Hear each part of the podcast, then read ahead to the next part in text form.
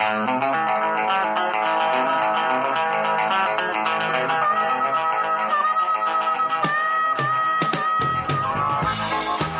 Past 1 o'clock on a Wednesday afternoon on CFIS FM means it's time for Post to Post. Of course, our sports talk show.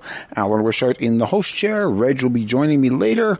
But right now I'm going to start by uh, chatting with uh, Neil Sedgwick, the uh, coach of the UNBC women's soccer team. Good afternoon, Neil. Good afternoon, Allan. Good to be here. Yeah. So now, you've been busy. A lot of recruits lately and a, a couple from Prince George. Yeah, that's right. Alyssa Leclerc and Emmy Tor. I mean, they've been in part of our Timberwolves uh, FC Academy for a number of years, so we've seen their growth, their progression, and it's just exciting to have them uh, have them join us next year and uh, and see where they can go as far as a youth sport, youth sport player is concerned. Now, with the players who are at the academy, do you sometimes sort of assume that they will be joining the Timberwolves when they come out of, of high school? Yeah, that's a great question. Um, I mean, there's there's certainly times where we where we hope that they they are going to join us, but there have been plenty of players that have come through our um, academy programs and they've chosen to go elsewhere for different academic programs or they want a different experience, and we've supported it. We've talked to those university coaches so they'd have the best experience for themselves. But yeah, certainly those uh, those top players that come through, we're, we're certainly hopeful they, they want to be a Timberwolf. Yeah. Now, do you kind of do the same yourself? Like, do you, shall we say, raid other academies? yeah, I suppose we're always within the recruiting process. We're always always raiding. There's not many. Um, there's not many universities that have academies connected oh. uh, connected directly to their mm-hmm. coaching staff, um, but their coaching staff might work at other club teams, especially in the Lower Mainland or bigger centers that way. And yeah, certainly we're speaking with them, and they're they're they're sharing the, the players with uh, with other programs. It's part of the development process. And I guess the nice thing for you and probably every other coach in uh, Canada West is recruiting is basically back to normal now, isn't it? Like the teams are playing full seasons and everything. Yeah, that's right. Everything everything is back to normal. I mean, even you know they're playing they're playing back into their seasons. All the all the top leagues in British Columbia have just started in the last few weeks, and then even next next week, Monday, Monday, I'll be down at a Whitecaps National Combine in Richmond, and then heading over to Burnaby for uh, a three-day Essex Cup Easter tournament. So um, a full week of recruiting. Yeah, mm-hmm. tournaments are back in, academies are back running, and, uh, and I think everyone's happy for it. So now, when you're going on these recruiting trips, are you still trying to get players for next year's team, or is some of it as well looking at the uh, players who are going maybe into grade 11 this year and starting to talk to them?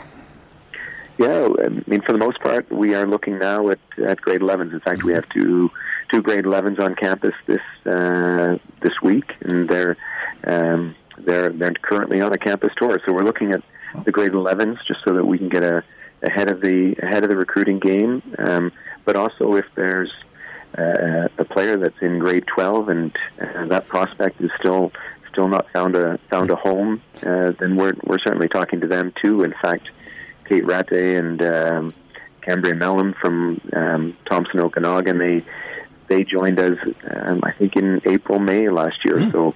Um, so there's still still possibilities, and those two have been fantastic with their contributions. And so there's still good players that are out there.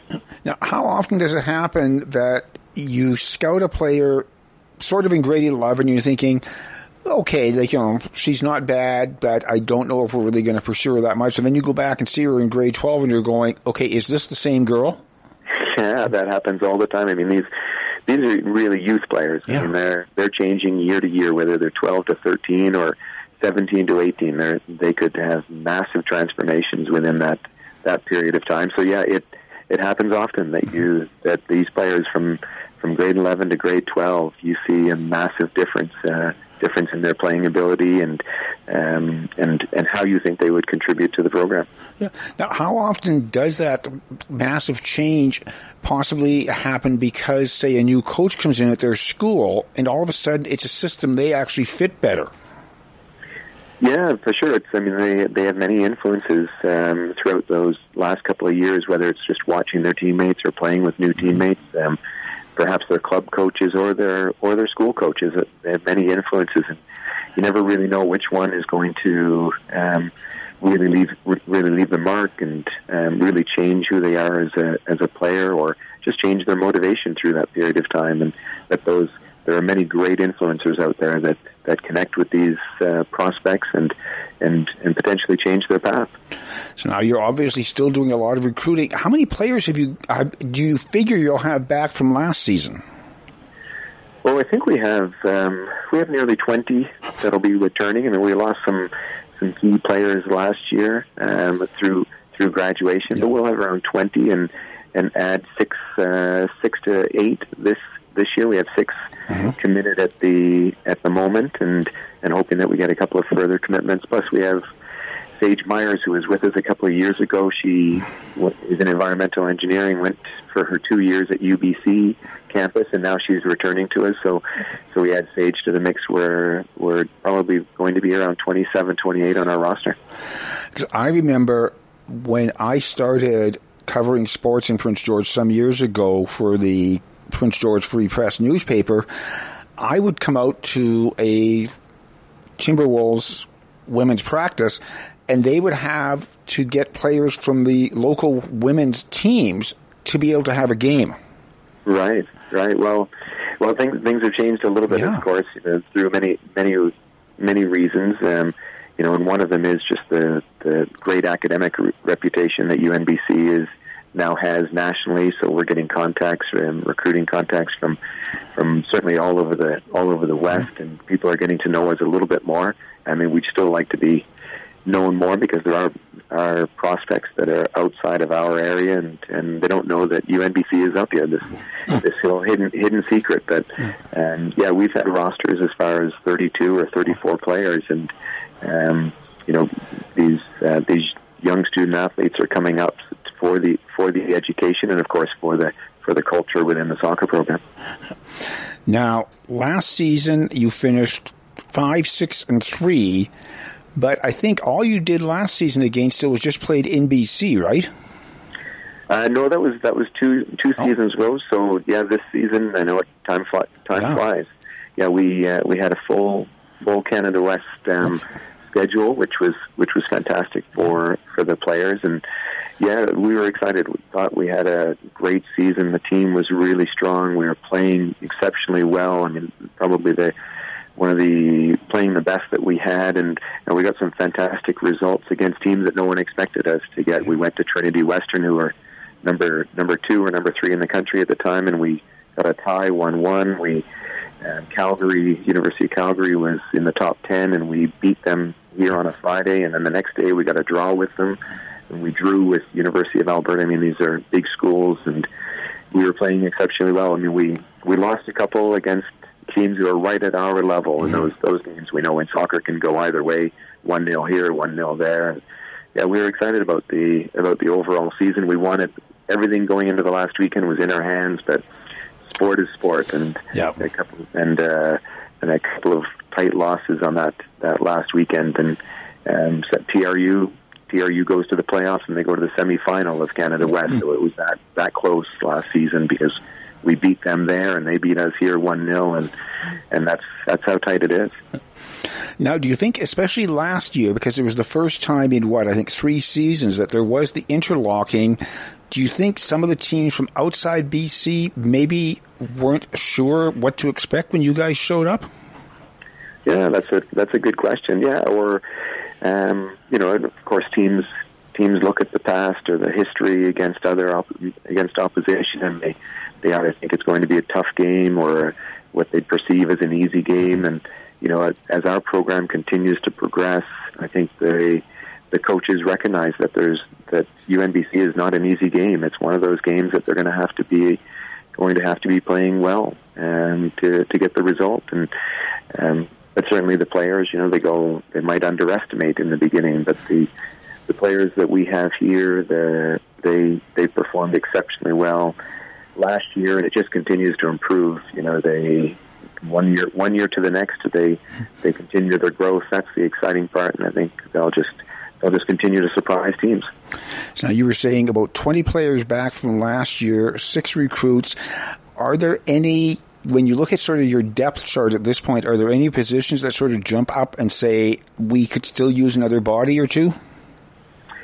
Yeah, well, I think um, I think all coaches are looking for or just a little bit, little bit more depth within their mm. program, just because of injuries and conflicts that come up. But I, um, yeah, I mean, we lo- we lost some key some key players last year. You know, we lost fifth year players as you know Paige Payne who scored our goals. You know, she was she was uh, an all star last year. Mara McCleary is our central defender. Mm-hmm. Brooke Mulvey is our fifth year goalkeeper. Kiana Swift, who is our holding central midfielder, did everything. She was first team all conference last year. It was just fantastic. You know, so we kind of lost that spine, and through this spring, we're looking for those players that are going to be stepping up and filling those roles. And I think by the time we get to our first games, we'll have found found out who who's really going to fill the roles of a of four four or five prominent players because we we also lost uh, another goalkeeper in Hannah Stark oh. and Hannah Emmond Anna Emmon graduated, yeah. um, and these are these are key key individuals in the program. So, um, so but it, that's the that's the cycle of university sport. That's the great part of it is that there's always someone that steps up, and there's always someone that finds that leadership role. So now, when you were saying, I think last year you had a couple of girls who you recruited in like April and May. Is that normal, or do you usually try to have everything finished about this time of year? Yeah, we'd love to have everything finished around this mm-hmm. time of year, and we're and we're essentially finished now. Although there's there's a couple of individuals that have that we've reached out to, and um, um, but but yeah, typically this time of the year you're finished. And I went to a game last year to watch Kate Ratty play, and uh, because Kate had reached out, and next thing you know, there's Kate and Cambria both from the same team that were were outstanding in those games, and they're now they're both Timberwolves. So yeah, it was a little bit later than than normal, but but a fantastic win for us. So now I'm guessing you guys are practicing, but obviously I'm taking a wild guess and saying you're not practicing outdoors just yet. no, we're not practicing outdoors, but we've we've been hard at it since uh, the first week of January. Uh, we had a couple of road trips where we go away to play games, one to Edmonton, one to Vancouver, that were had uh, we couldn't make it because of snow either here in Prince George or snow down in the Lower Mainland. so but we played uh, we played uh, two weeks ago in the Lower Mainland against against some, um, Fraser Valley and Thompson Rivers, and this weekend we'll go to Thompson Rivers and play uh, play again, and that'll wrap up our spring for us before they get into their final exams. So now, when you go down to play those teams, do you usually have sort of who you figure is maybe going to be your starting eleven, or do you use it more as okay, let's see who works well with who? Yeah, that's that's a great question. I think we, as coaches, naturally you start to look ahead. You're forecasting what it could look like, mm-hmm. but there but there are combinations because young younger players are becoming becoming more mature players. There are combinations that you've never seen before, so you do have to spend some time putting those putting those players in different spots on the field and with different players close to them just to see how they how they work out and um, and almost you know, inevitably you find something that, that just clicks between players and, and those are great surprises within these exhibition games. So now, when is the Canada West schedule usually out? Because I don't think I've seen anything yet.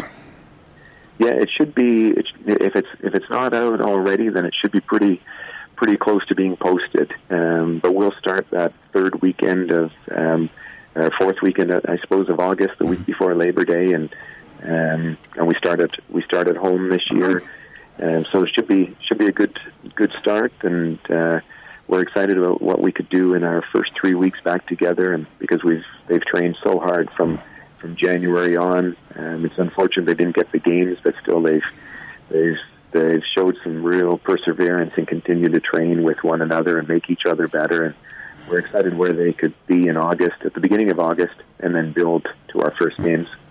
Now, have you gotten any phone calls from other coaches asking if you're sure the snow will be gone by then? no, we we haven't we haven't received those phone calls. Um, but but those those lower mainlanders they like to they like to dig in every once in a while and uh, and give us some give us some stick about the snow that we get. So but we like to we like to return the favor. So when they're snowed in down there and they can't get on their fields, we send them a picture of the Northern Sports Center and and our training our training sessions. So we get we get hours back as well. Okay, Neil Sedgwick, uh, women's soccer coach up at UNBC. Thanks very much for taking the time to bring us up to date, and I'm sure we'll be talking more as the season gets closer. Wonderful, thanks, Allan. Thank you. Okay, we are, I think, little bit early, but I think we will go to our break at this point and be back with more on Post to Post. Give your morning a boost with some sounds from above with Songs in the Chapel Sunday mornings at 9 on 93.1 CFIS FM. Join me, Corey Walker, as I fill the airwaves with the sounds of heavenly gospel music. I feature a mixture of traditional country, bluegrass, southern, and black gospel, and even a little bit of worship and contemporary Christian music. Inspiring message from the Salvation Army's Heartbeat series is featured in every show. Songs in the Chapel Sunday morning at 9, only here on 93.1 CFIS FM. Join UNBC and the Agewell National Innovations Hub for online workshops featuring Touch Tech Technologies Touch Sleep Sense. Touch Sleep Sense is a bed sensor which alerts caregivers if there's issues with a sleeping or bedridden senior so caregivers can intervene to provide support. UNBC and Agewell want to hear your thoughts and opinions to help guide tech development and improve the well-being of aging adults and care partners in northern BC. For more information or to participate, email UNBC Text Study at unbc.ca. Forecast from Environment Canada for today, a mix of sun and cloud, a high of 6. Tonight, clearing, wind up to 15k, a low of minus 5, with a wind chill to minus 9. On Thursday, sunny, wind continuing with a high of 7.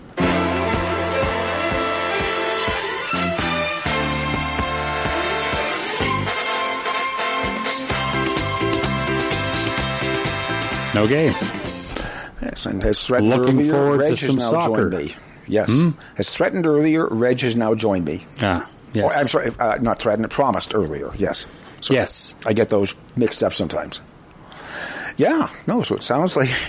Well, as I as I was mentioning to Neil, I remember years ago going to, especially the women's teams practices for soccer, and they would only have like ten or twelve players. Yeah.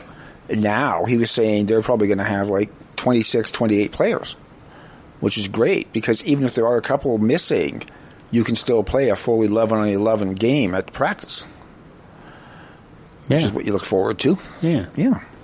And uh, I'm looking forward to the uh, coaches preseason poll. Yes. See see how see how UNBC will get ranked very low again. I don't know because They- again, they did well last year, just missed the playoffs. well, I as we were know, but in the poll they always I know. they always get uh, ranked quite low. Yes. and I think uh, undeservedly so Oh, yeah. many times. So we'll see. Uh, we'll see if if uh, if it actually improves this season. But Yeah, I haven't talked to either of the coaches about this, but I sometimes wonder whether they use that as almost a little bit of motivation for their teams. Mm-hmm. See where these guys think we're going to finish? Let's prove them wrong. Mm-hmm. But uh, yeah, no. So um, soccer, obviously, not quite ready to go yet outside. Outside, yeah, but um, there is some indoor sports happening, and um, starting Friday, the Cougars are going to be opening the playoffs against uh, Tri City down at uh, down at um, CN Center. They uh, play Friday and Saturday. Now, the first time I checked the WHL site to see what the see what the playoff series were like, I'm pretty sure they showed it as being a two-two-one-one-one. But then they changed it to the more logical, although it may hurt the Cougars just a little bit, two-three-two. So two games here, three down in Tri City, and then games five, six and seven, if needed, back up here. One thing to note was if you just look at the record of the Cougars versus Tri City, they finished one and three this season. Now they did have an overtime loss in there, and the other thing was the last game they played against Tri City in the regular season. December the 10th. So that's a long time ago. And of course, the Cougars were one of the hottest teams in the league. Excuse me, coming home, if you will. But Tri City just as hot, really. The Cougars in their last 10 games 7 0 2 and 1.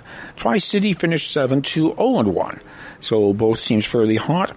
And again, this is the five versus or four versus five matchup. The two teams right smack in the middle of the uh, WHL uh, standings in the Western Conference. Uh, Cougars ended up with uh, 81 points. Tri City was 76. So should be a good matchup. Yeah, I'm I'm just kind of worried. Uh, things look so good right now. Yes. Right, and uh, just fingers crossed that they just carry it right into the playoffs Yep. and have a good run, and not uh, you know end No. up with a first round exit, which would be so disappointing after Well- the how how well they've done the last couple of months. Right. Well, I looked at some stats for each team from the regular season. Uh, on the Cougar side, when it comes to scoring, of course, they're big. Yeah. Chase Wheatcroft, 107 points. Riley Heidt, 97 points. Koehn Ziemmer, 89 points. Tri City's top scorer was Lucas Dragicevic with 75 points. So a fair ways behind. And then they're down to 64 and 63 for their next guys. right. The uh, Cougars finished the season plus 49 in goals for and against, and Tri City was plus 11. Uh, goaltending battle could be fairly close. Tyler Brennan was the main goalie for the Cougars in terms of got the most time. 2.86 goals against average, 898 save percentage. For Tri City, Thomas Zacharek, 3.05 goals against average, but a 912 saves percentage. Yeah. So quite good there. Yeah. Now, both teams, very good on the power play. Right. Cougars finished number two in the league on the power play. Tri City finished number five. Oh. It could be interesting though. The Cougars finished number 18 playing shorthanded. Tri City was 17. Yeah. So yeah. neither of them know how to stop in their team's power play and they both know how to score. Yeah, it, it, it should be a good matchup. Yeah. Uh, one other thing that came out yesterday, I think it was, uh, from the WHL was they named the All-Star teams for each division was what they did again this year. Right. and Chase Wheatcroft and Ethan Samson of the Cougars made the first All Star team, and Riley Heidt and Hudson Thornton made the second All Star team. What I found interesting was the second All Star team, Yeah. Heidt, Thornton, and four players from the Kamloops Blazers. Oh wow. Yeah, Yeah. that's unusual. Uh, Well, uh, Kamloops has been kind of the dominant team, Yes. right? So, uh, not super surprising, but I didn't really check the first team to see where they were from, but again, there's only five teams, so I kind of suspect there was probably. Well, I don't know if Victoria would have had anybody. no, no, no, but I would expect uh, Kelowna, Kamloops, Prince George, and Vancouver all probably had somebody on the first team. Yeah. But uh, no, and um, of course that's not the only WHL matchup in the Western Conference. Uh, the other ones should all be pretty good too, from the looks of it. A couple of them are fairly cl- well, semi close to each other. Kamloops, Vancouver. This time of year, that's not a bad trip to make. Right. Uh, Portland, Everett, reasonably close, and Seattle, Kelowna. That's a bit of a hike. But again, as so often happens, uh, the Prince George series is the one that involves the longest road trip for both teams. Yeah. Tri City is not just across the border; it's a down fairways into Washington State. Now, I missed the start of your little spiel here. Oh. Uh, you did mention the last two games of the season for the Cougars. I can't remember if I did or not. I don't think I did. No. Uh, Sorry. Anyway, uh, uh, finished on a very high note Yes. because it was back to back against Kamloops. Right, the home and home. Yeah, the home and home series as they usually do for the season uh, for the Cougars, and uh, they hammered uh, Kamloops in Kamloops. Seven to two on the Friday night, Yeah. and then on Saturday it was a three-two shootout final for the Cougars. So, uh, wow, that's I uh, think pr- pretty cool. I think. Yeah, I think I remember in that seven to two game, if I'm not mistaken, I think it was seven different Cougars scored in the game too, Okay. which is unusual at this level. Like you usually get a Yeah. player who gets two or three goals in a game. Yeah, well, especially when you have seven, right? Well, actually, Yeah. uh, at any level, when you have seven goals, you generally have one person getting Yeah, two or more. Yeah. at least, right? yeah. So, So, having seven different players score, nice balanced scoring. no, for sure. And again, the goaltending because I'm trying to remember because I listened to parts of both games, and I can't remember. I think they did play both the goalies. I mean, Brennan played one game and uh, Young played the other game. I can't remember Mm-hmm. which order it was, but each of them only gave up two goals Yeah. against Kamloops. Yeah. So Yeah, it bodes well for them to say the least. yes, now Kamloops, of course, in the catbird seat, if you will, because they know they're in to the Memorial Cup. Well, well, that's right. But by the same token, we've talked about this before on the show. Is uh, you really have to approach the playoffs as if you weren't going to be the Yes. host team. You know, i it's way better uh, when you get to the Memorial Cup if you actually won your league. League, or at least got into the final. Yeah, or, or got yeah, get, got down yeah. to the last two because then yeah. you feel that you're, you you belong there. If you get bounced in the first or second round, Yeah. then you've got that long stretch of everyone sort of soul searching and thinking, you are we good enough to Yeah. go up against the top from the other two leagues, Yeah, right? You, you get swept in the first round of the playoffs, and you're kind of going, "Oh boy." Yeah, so that's the whole psychology behind it is is they have to really step it up and, and play as their best in the playoffs. Yes. So that they're not sitting around wondering Yeah, if they, are don't, actually they don't have that month and a half of competitive just enough. sitting, yeah, Yeah. without having any games. Um, the other thing, though, with Kamloops hosting, is it means the Cougars can't get the semi-easy route in by just getting to the finals. Because if they get to the finals, they'll have beaten Kamloops already. Yeah. So it'll be a team from the Eastern Conference. If Kamloops gets out of the Western Conference, whoever comes out of the East is going to the Memorial Cup as well, win or lose in the West Right. in the WHL final. The, the Cougars don't have that sort of backdoor option. Um, Yeah, if, if, l- explain that to me. okay, if the Blazers get to the WHL championship, Yes. it doesn't matter who wins or loses; they both go to the Memorial Cup. Right. That can't be the Cougars Why? because the WHL championship is between the West and the East. Right. If okay. Kamloops but you, if the but you were just it- saying if the Cougars end up playing against an Eastern team, they've got to win that series to go to the Memorial Cup. The Eastern team, if Kamloops is playing Right, a team from right, the right, right, East, right. the Eastern team already knows Right. they're going Yeah, to the yeah. Memorial Cup. yeah, they They still want to win they, the WHL championship. They can't finish second in the WHL and go to the Yes. because Kamloops is the team they'd have to beat to get to, To the finish second. Yes. So, Right.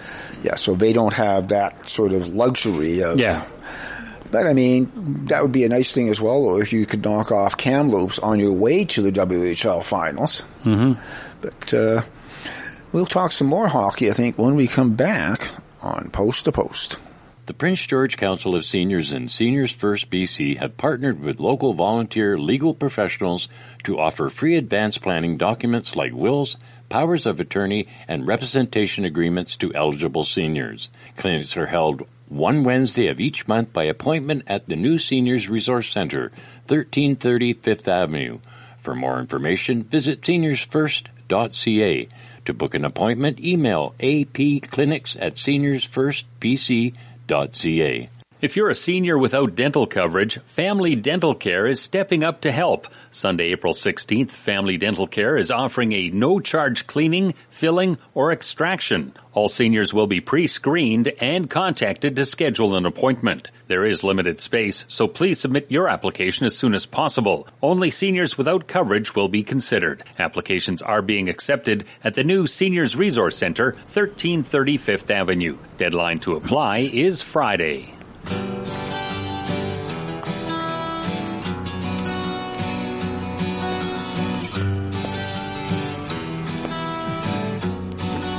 Okay. A little quieter song than you want to Yes. have coming out of the break. At least it wasn't called Lullaby. like Great, did great track though. Yes. Uh, question before we get to the Spruce Kings. Eastern Conference of the WHL. Mm-hmm. How does the playoff format work for them? I don't know. I didn't write those ones down because I figured it was of some, it may be of some interest to people, but they would probably be looking it up themselves anyways. And people who are just Because the reason I ask is it shows on the WHL website uh, the Winnipeg Ice, Winnipeg Red Deer, Saskatoon, Moose Jaw, Lethbridge, and Regina all have uh, clinched playoff positions, with the top team, uh, top two teams clinching The uh, divisions. their divisions. Yeah. Uh, so that's only six. I know. I think somebody forgot So to do they? Well, I'm I'm wondering, do they, do they do maybe a play in for the next four? No. no, they just do the Yeah. top eight. Uh, if you go, you're on the WHL site, obviously. Yeah. If you go up under, I think it's stats, Mm-hmm. And you go down to WHL playoffs. I'm pretty sure that's where it is. No, it's under results WHL Okay. playoffs. Yeah, and if you click on that, I think it shows you the bracket. Oh, okay. And there should be eight teams in at least. Um, bu- bu- bu- so there's the there's the west, there's the east. Yes. One, two, three, four. Yeah, okay. So they just they just yes. hadn't put the X No. beside the last. For whatever teams. reason, yeah. they didn't update the standings. Well, the the, the standings were the full Yeah. 68 games. They just hadn't put No. the X's there. No. All right. See, the reason I, I thought maybe it was a play on play on, play in for the other four Mm-hmm. teams is that would leave two teams missing the playoffs, which w- is the same number that missed the playoffs in the West. Okay. Right. Yeah, okay, So yeah. that kind of would have made sense, but instead they have four four uh, teams that miss the playoffs. Yes. Right. Yeah, just to confuse things a little bit. Yeah. Um, so Spruce Kings open on the road, playing in Salmon Arm Friday and Saturday, home the following weekend, April 4th and 5th. That series, according to the BCHL site, is a 2-2-1-1-1, which means Right. it goes the distance, that's a lot of traveling. Yes. But um, again, I looked at the two teams and just pulled up a few stats on them. Uh, John Harrington led the Spruce Kings with 48 points. Nathan Mackey led Salmon Arm with 50 points. Then Ty Gagnon with 40 points versus Owen Becker at 50. And Killian McGregor Bennett with 39 for the Spruce Kings. Ethan Ulrich for Salmon Arm had 47. So nobody on either team really dominant scoring. Right. That's less than a point a game for both teams Now for their top scorer. you were talking a lot of travel. Yeah. They're playing Salmon Arm though, right? Yeah, it's not as bad as it could have been. Well, that's about as good as it could get. Wow. Salmon Arm Kamloops, or well, Kamloops doesn't even have a team. No. So really, Uh, Merritt might have been a little bit better, but Merritt Oh, yeah, didn't yeah, make the playoffs at all. yeah. So, So yeah, Salmon Arm's not that bad. no. But So- there's just quickly before I talk a little bit more about the matchup, uh, the other series in the BCHL in the Interior Conference, n- not bad at all for travel. West Kelowna Vernon, like they're next door to each other basically. Mm-hmm. Uh, Cranbrook Wenatchee. That's probably what the best Cranbrook could have done, unless they got Trail. But they didn't because Trail was playing Penticton. Mm-hmm. So again, that's not all that bad either. Yeah, yeah, that's not. didn't- Yeah, it's well trail to anywhere other than Cranbrook Yeah. is a bit of a pain, Yeah. but Yeah, but uh, no. So again, uh, looking back at the season for the two teams, they both finished with 61 points. Salmon Arm got fourth place over Spruce Kings because they played seven games during the season. Salmon Arm won four of the seven. yeah, So that's how close those two teams are. yeah, yeah. Yeah. Uh, now let's just take a look back because uh, we t- last week we talked about the last few games of the season and how probably the best the Spruce Kings could hope for is a split uh, against Cranbrook, and Yeah. that's exactly what happened. Yes. And realistically, if you look at all the other teams, everyone split. I know. They they won the games they were supposed to and lost the games that you figured they'd lose. Yeah.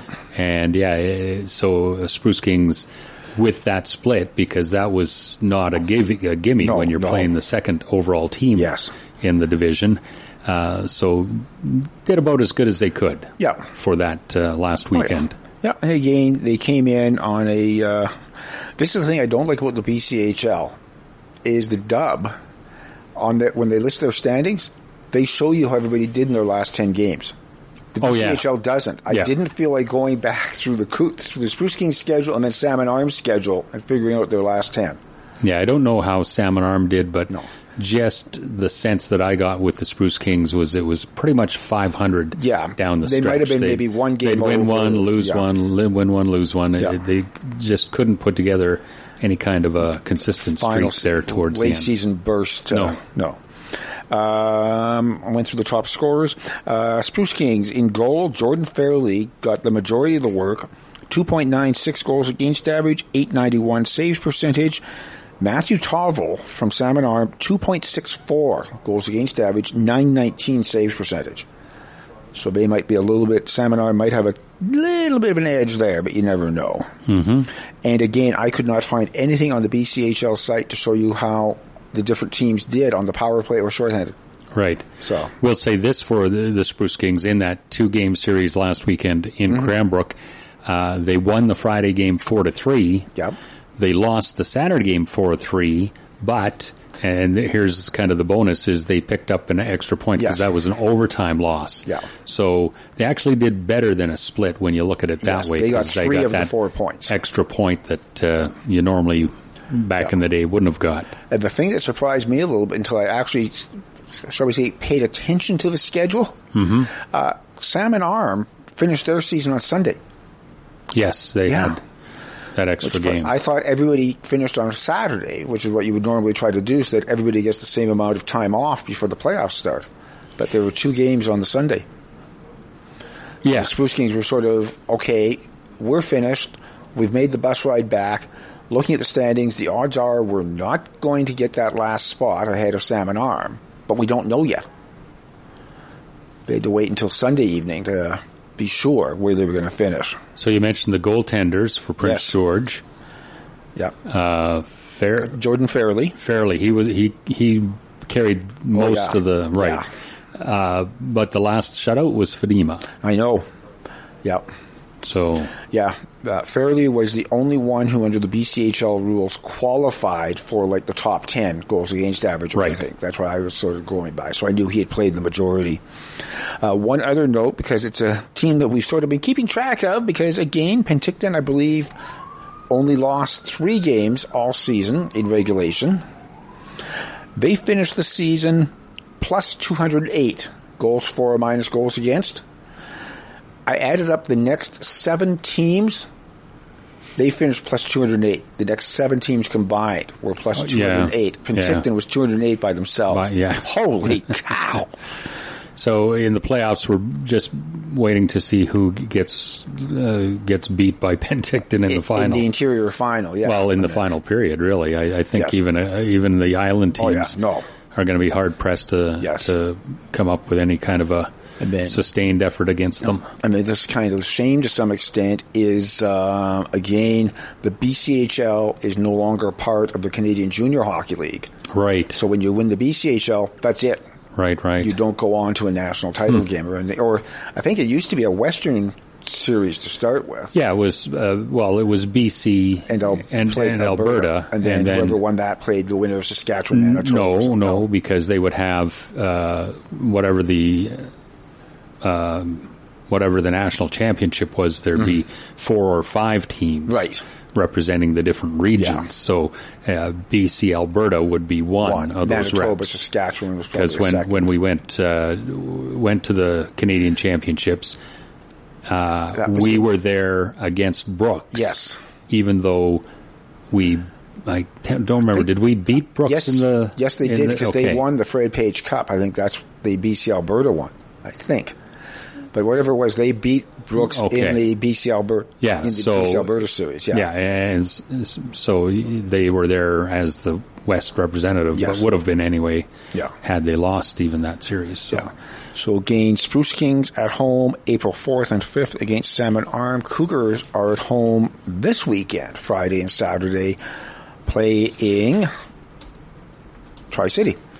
I had to look back at my notes for a second. I've been talking about so many other teams. We are going to take another quick break and we'll be back with some more on Post to Post. Active Living starts with a membership at the Northern Sports Center. Membership includes over 40 hours of weekly group fitness and recreation, such as Boomer Fit, Gentle Yoga, and Pickleball. Consider the affordable small group registered programs like Active Aging and Intro to Women on Weights, perfect for those new to fitness. Start your health and fitness journey with the Charles Jago Northern Sports Center. For more information, access their website through the services page at unbc.ca. March is Fraud Prevention Month and Prince George RCMP is here to help you become more fraud aware. If you are a target or victim of fraud, gather all information about the fraud, report the incident to the Prince George RCMP, and report the incident to the financial institution where the money was sent. For more information on scams and frauds, check out the Frauds and Scams page on the BC RCMP website or visit the Canadian Anti-Fraud Centre online. Forecast from Environment Canada for today a mix of sun and cloud, a high of 6. Tonight clearing, wind up to 15k, a low of minus 5, with a wind chill to minus 9. On Thursday sunny, wind continuing with a high of 7.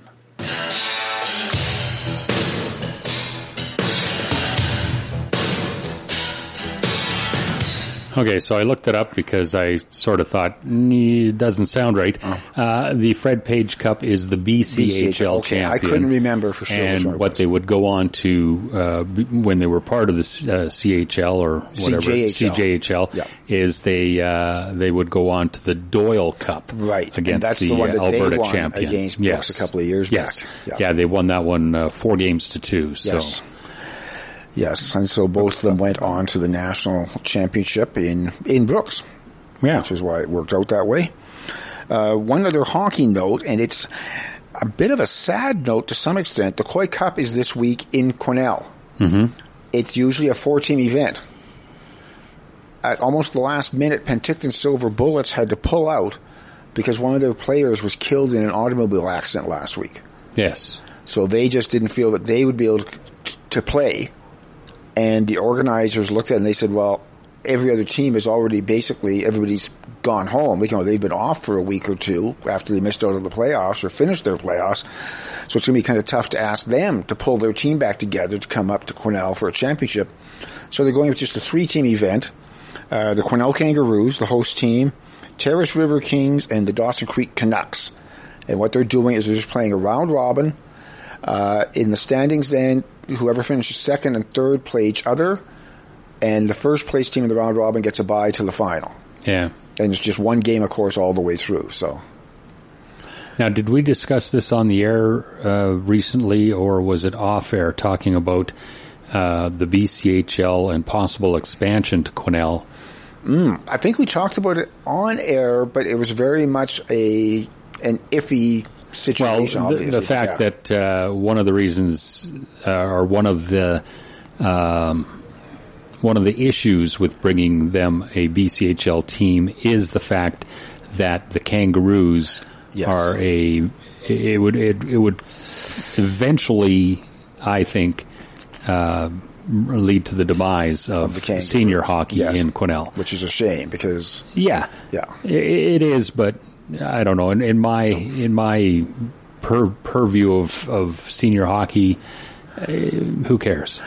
Well, I don't know. I mean, when I was growing up in Prince George many, Mm-hmm. many, many, many years ago, Yeah. the Mohawks were the hot ticket in town most years. Well, that's right. yeah, Until the Spruce Kings became a reasonably good yes, uh, junior B team. yeah, and then junior A, and yeah, it it didn't take long uh, before people realized. Well, here we have young players who are still playing for something, yeah, compared to old players who are just playing to keep playing, Yeah. because they're not going anywhere from that point. No. right? Sometimes you'll get an ex NHLer on a team, yes. but uh, for the most part, it's just guys that just Yeah, want to keep, keep playing playing. Yeah. Competitive hockey, right? No. The- So yeah, and I think there's that aspect of it when you're paying money to go see people.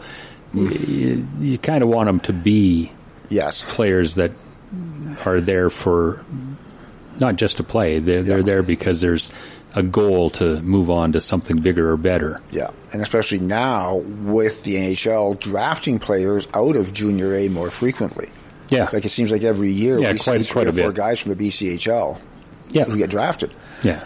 Well, it, it's always been. I think it's more prominent than before, but uh, that's part of that is is the uh, positioning of B- BCHL uh, that they've taken, where they really uh, emphasize the college route. Yes. So you get a, a good player, uh, draft age, uh, draft eligible player. You might be picking him out of the BCHL. He might actually go on to college hockey before he comes Yes. to the NHL. Yeah. But it's well worth grabbing them early, right? Oh yeah. No, but speaking of the uh, Coy Cup, my dad was a referee for many years, mm-hmm. and there was one game. I think it was in the Coy Cup the one year.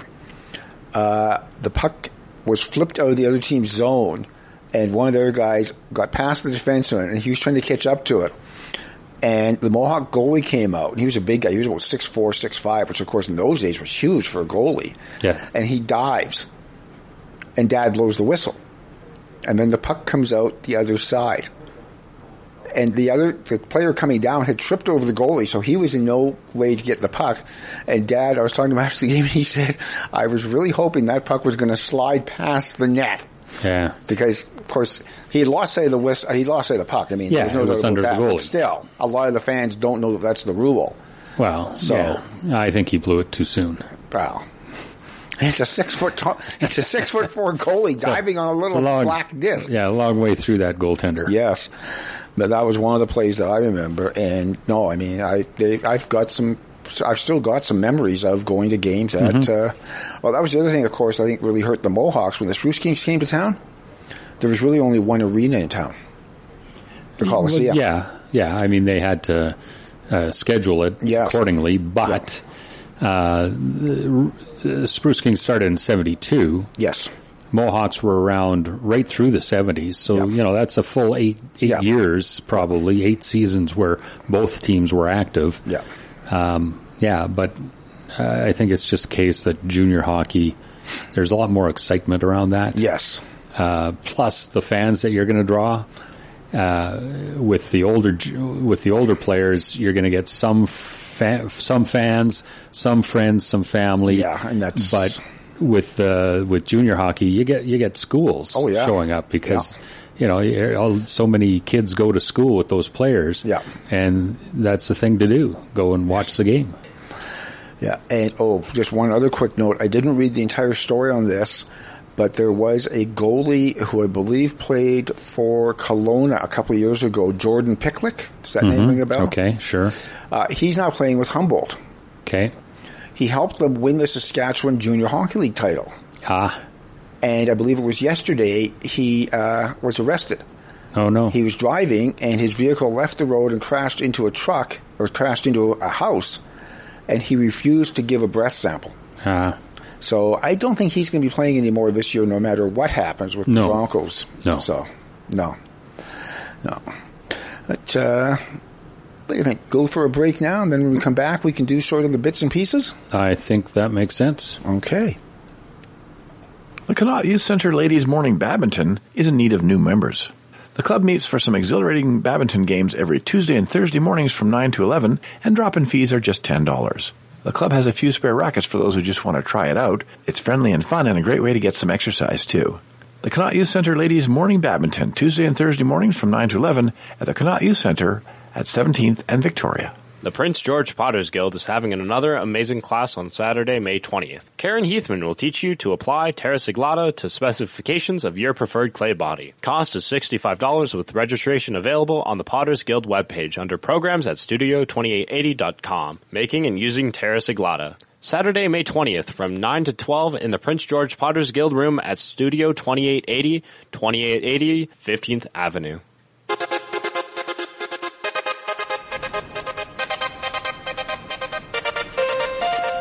Okay, you said this guy was a player with the Humboldt Broncos? I believe that's what I saw, yeah. Jordan Oh, okay. picked like a goaltender with them. Well, no, the goaltenders for them, uh, Holvoit, Holvoit, Okay. and um, uh, Moto. Oh, okay. I don't know that. So, yeah. Okay. because I just saw a headline on it because he's from, I guess he's Right. from Kelowna. But I just, I just remember hearing the name, so I think he either played in the BCHL or possibly even with the Dub team Okay. before he went to Humboldt, which of course happens fairly frequently. All right. So you, you got the name wrong then, because well, Picklick is a kind of tough name to miss. I may have gotten it wrong in terms of which team he was playing for, but I'm pretty sure. yeah, the, I'd say it's it's a different team then. Okay. Uh, staying on the ice for just a couple of seconds, the Kelly Cup starts tomorrow over at the Prince George Golf and Curling Club.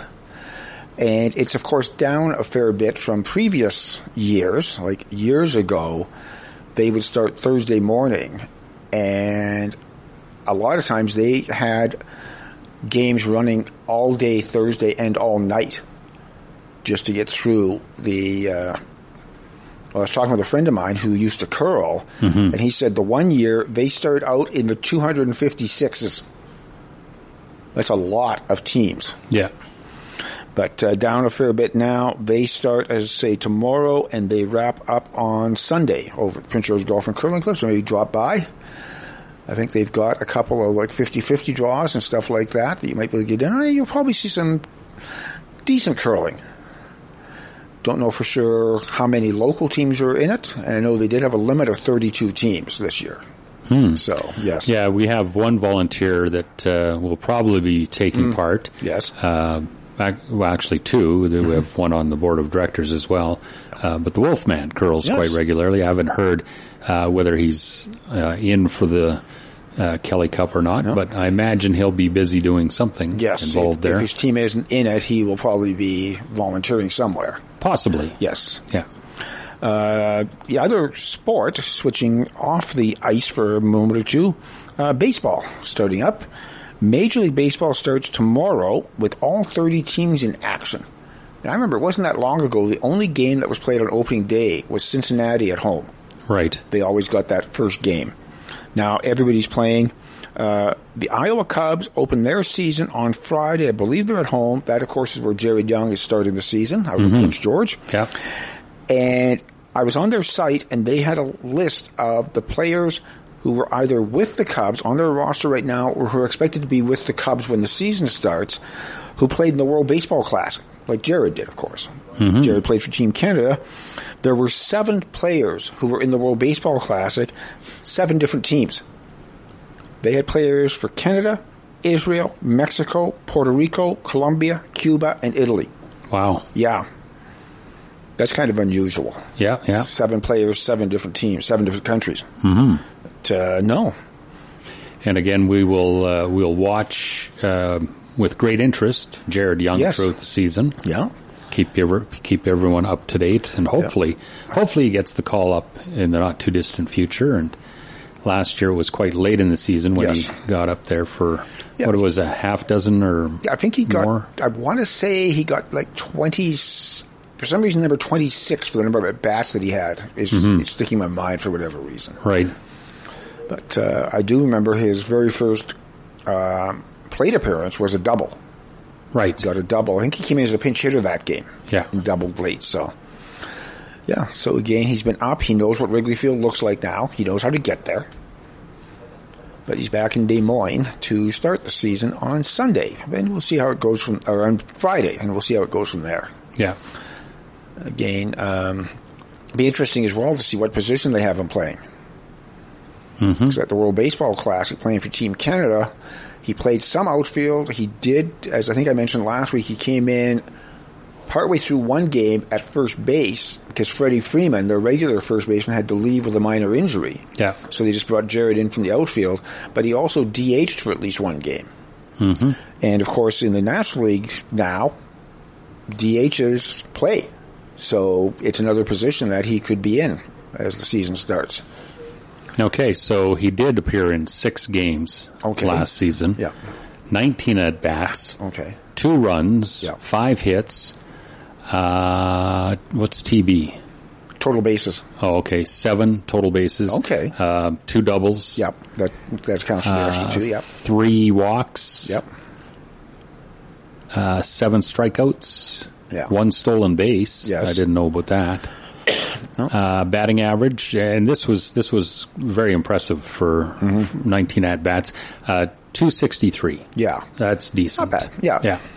Uh, on base percentage of uh, 364, Yep. slugging percentage of 368, uh, the OPS On base or uh, on base plus slugging. right, Yes. uh, three uh, 732, Yeah. and what's GO slash AO? Ground outs uh, as opposed to air outs is what they call them. So how many Oh, times he hit the ball, how many times he was put out hitting the ball on the ground, and how many times he was put out hitting compared the ball in the to air, whether popping it's it a in the pop air, fly yeah, or a fly yeah. ball. Uh, 0.75. So Okay. what does that mean? What's the better number for uh, that ratio? Depends on what kind of a hitter you are. Like Jared, I think is more of a power hitter. So you would probably want him to be putting the ball in the air more. If you're a Mm, yeah. speedster, you hit the ball on the ground and you've got a chance to beat it out. Right. Yeah. So- So, I guess it just uh, depends on your Yeah. style as to which one, Yeah. you, which, which, what you want that number to show, right? Yes. And I did th- see one thing because, of course, there's some rule changes this year in the major leagues that were in the minor leagues last year, and one of them, of course, is the pitch clock.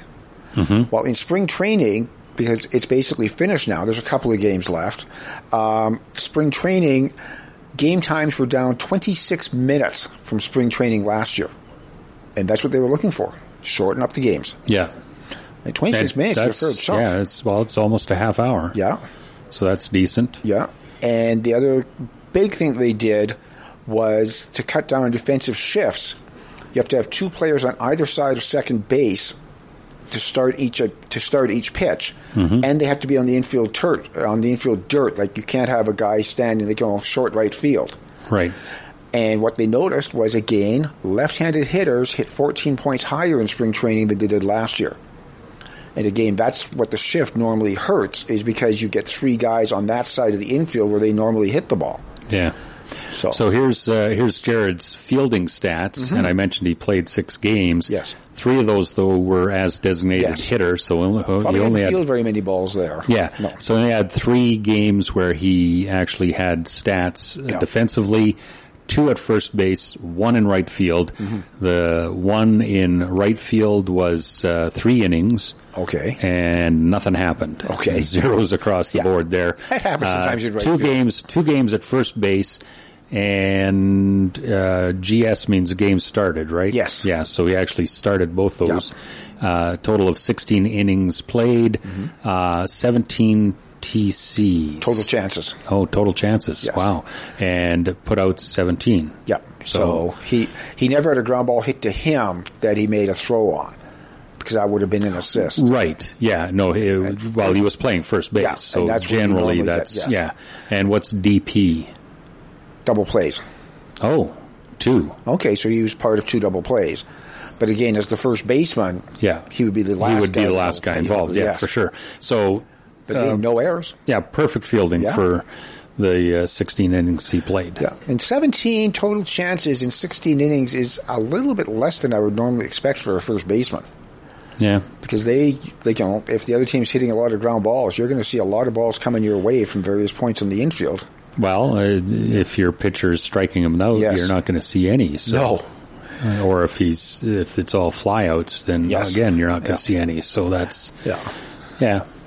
Speaking of that, to some extent, striking them out. Um, I remember a story from years ago. Satchel Paige, great pitcher.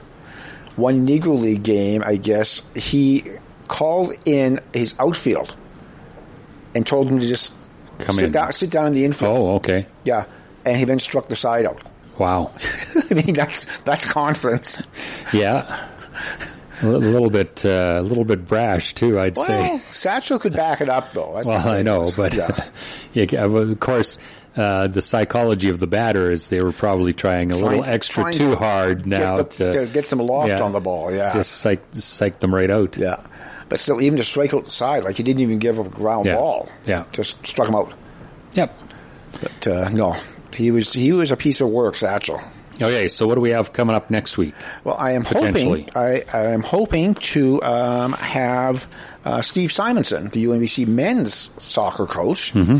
because as Neil Sedgwick mentioned, they had some recruits on campus, mm-hmm. and I think Steve might have actually been with them because I was in touch with them, but he didn't want to commit to being on the show today. Yeah, he had to be uh, Yeah. team uh, getting uh, together with those guys at two. Yes. so he didn't want to No. push his luck on that. No, so hopefully we'll have him next week. I would also like to get uh, somebody from City, Mm-hmm. um, possibly even Andy Beasley, Director of Recreation, to talk about uh, when the fields, might be opening yeah. around the place. And that'll be next week on Post to Post. You're listening to CFIS FM Prince George, a not-for-profit community radio station broadcasting with 500 watts of power at 93.1 on the FM dial. CFIS FM is owned and operated by the Prince George Community Radio Society.